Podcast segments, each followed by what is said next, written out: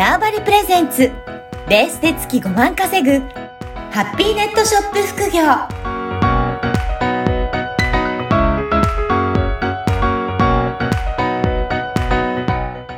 こんにちは、小ラボの岡田です。はい、こんにちは。可能性を広げるネットショップアドバイザーのしろです。おじろさん、今回もよろしくお願いします。はい、よろしくお願いします。はい。えっ、とね、はあの、ネットショップしてると、まあいろいろ、普通は、個人のお客様に売る方が多いかなと思うんですが、はい、これもっと拡大するには、やっぱり企業と取引できるようになると、やっぱり拡大はするっていうことですかね。そうですね。やっぱりあの B B2B できるといいかなっていうふうにあの思います。おじろさん自身もなんかそういった案件来たりとかすることはあるんですか？えっ、と、まあ、い今は、あの、作家さん誰か紹介してくれませんかっていう企業の方から、うん。あの、コラボしてなんか商品作りしたいみたいでえ言われることあるし、はい。あるんですよ。うん。で私自身、えっと、かつては、あの、企業、企業というか、自分が作ったアイテムを、商品を、三越とかになんか卸してたりとへか、ーまあまあ、だ、誰かバイヤーさん真ん中にいてですよ。うんで、いたりとか、あの、外国のなんかのメーカーさんにおう卸したりとかもしてたので、なるほど B2B の、うん。はい、こことをちょっとだけやってたことがあ、うん。あって、はい。で、まあ、それはもう全然今は、あの、その辺、自分で作ったやつっていうのはもうやってないんですけど、うん。で、やっぱり B2B ができると売り上げが大きくなうん。りますし、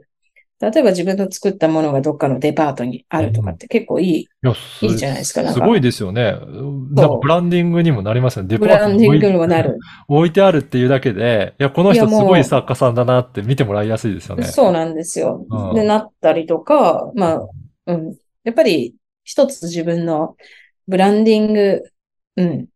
できるので、なんか、えまあ、いろんな、その、作家さんでもいろんな目指し方とかいろんな方向性があると思うんですけど、やはりこう自分がやってることをさらにこうスケールアップしたい、うん大きくしたいっていう場合は、企業と B2B を、のなんか取引ができる人とか、企業と一緒に仕事ができるっていうのを目指すっていうのも一つの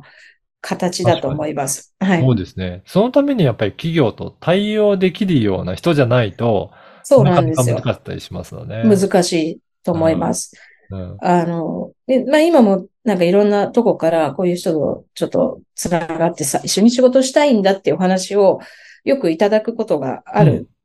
んですね、私自身。で、まあいっぱいなんか知ってる作家さんみたいな人はいるんだけど、紹介がどうしてもなんか毎回同じ人ばっかり紹介しちゃうみたいな。はい。本当は違う人にを紹介したいけど、どうしても同じ人ばっか紹介しちゃって、っていうのがあります。うん。っていうのは、やっぱりその人自身に企業に対応できる、ちょっとその、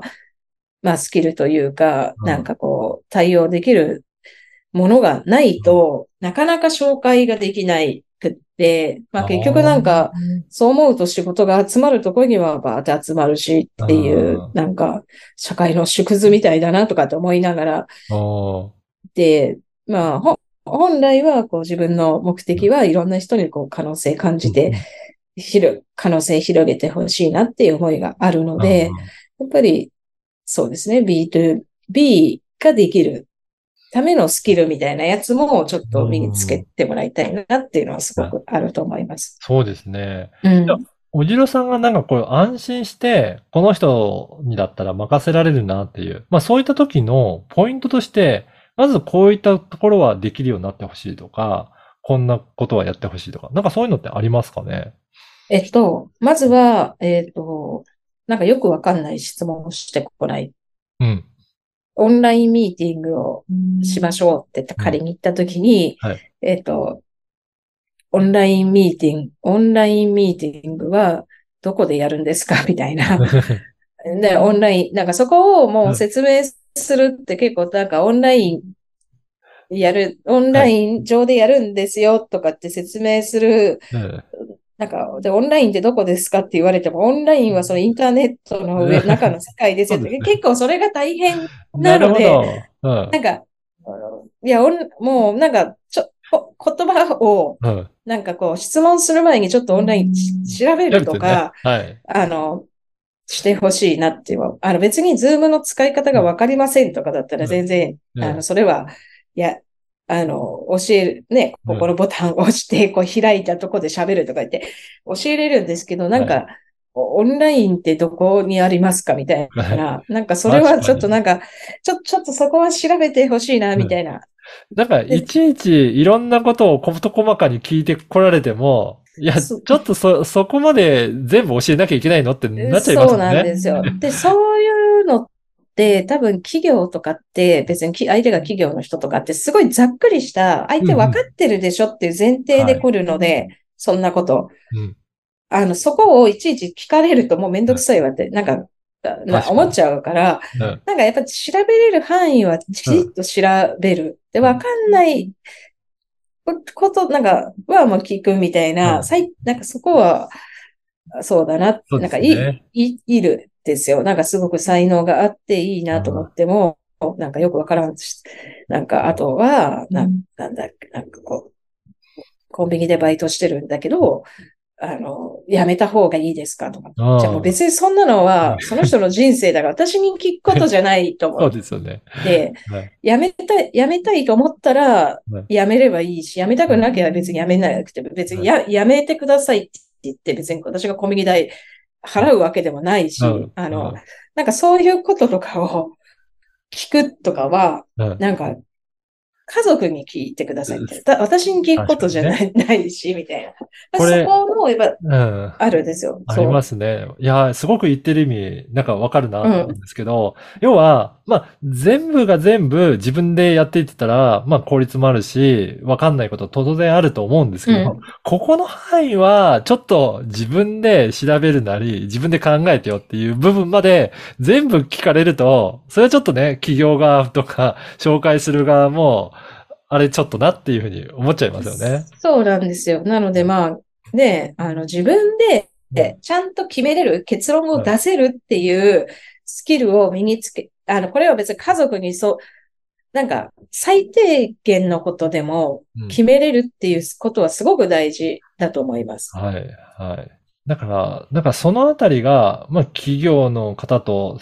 ね、対応するときに、サクサクと話が進むと、あ、まあ多少ね、その作家さんとしての技術が、あの、劣ったとしても、対応がめちゃくちゃスムーズにいくんだったら、まあ、あの、気楽にご紹介できるかなって。物は良くてもその後というて対応がめんどくさかったら、いいんだけど、ちょっと紹介したら大変だから、いいかなってなっちゃいますもんね。なっちゃう。結局なんかスキルとかって、なんかやりながら成長していける箇所だと思うんですね。はい。はじめは、やっぱりこう、未熟であっても、自分が経験積んで、あ、こういうことなんだって学びながら上達していけるっていうものがスキルだと思うのでうん、なんかそこの、なんか未熟とか未熟じゃないっていう、なんかもうもちろんなんかスーパーマンみたいなうん。スキルもめちゃめちゃ高い、連絡もすぐ来るみたいなはい。人だったら最高ですけど、うん。まあ、そうじゃない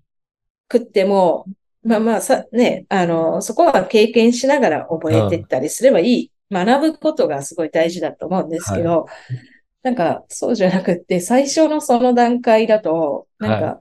もうめん、なんかもうめんどくさいなとかって思っちゃうんでそうすよ。ですよね。でうん、私がめんどくさいだけだったら、うんまあ、自分とだけの問題だからいいんですけど、自分から誰かを紹介して、紹介先に迷惑かかるじゃないですか。うん、うん。で、そうすると、ま、私のところにいたいろんな人が、じゃあ作家さんいませんかって紹介してくれる。うんひょっとしたらこっちの人紹介したら、すごくこう、うまく、お互いうまくいったかもしれないけど、一個ここでよくわからん人を紹介してしまうと、うん。せっかく、なんか、おじろさんになんか聞いても変な人しか来ないとか なると、他の人の可能性もなくなってしまうっていうのが、すごい嫌だなと思って、うん。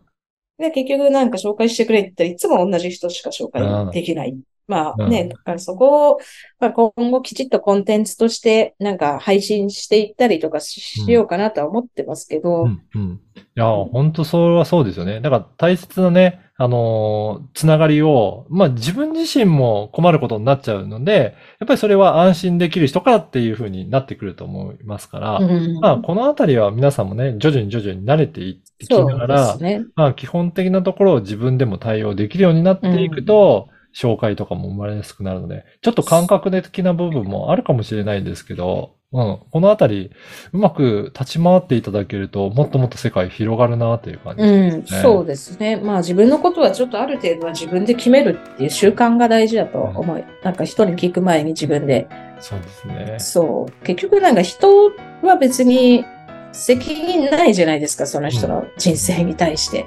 親、親とかでもないし。うん他人なもんで、別にそれ聞いたところで、じ結局は自分で決めなきゃいけないんですよね。うん。そう。そこまでね、言われると確かに、ねう、んちょっと違うかなと思うんで、ぜひぜひ皆さんも、ちょっとそういったところのここあたりある方は、えっ、と、今一度ね、今日のお話も参考していただきながら、えー活動を続けていたいただければなと思います。はい。おじゅうさん、今回もありがとうございました。はい。ありがとうございます。この番組はバーチャルオフィス縄張りの提供でお送りいたしました。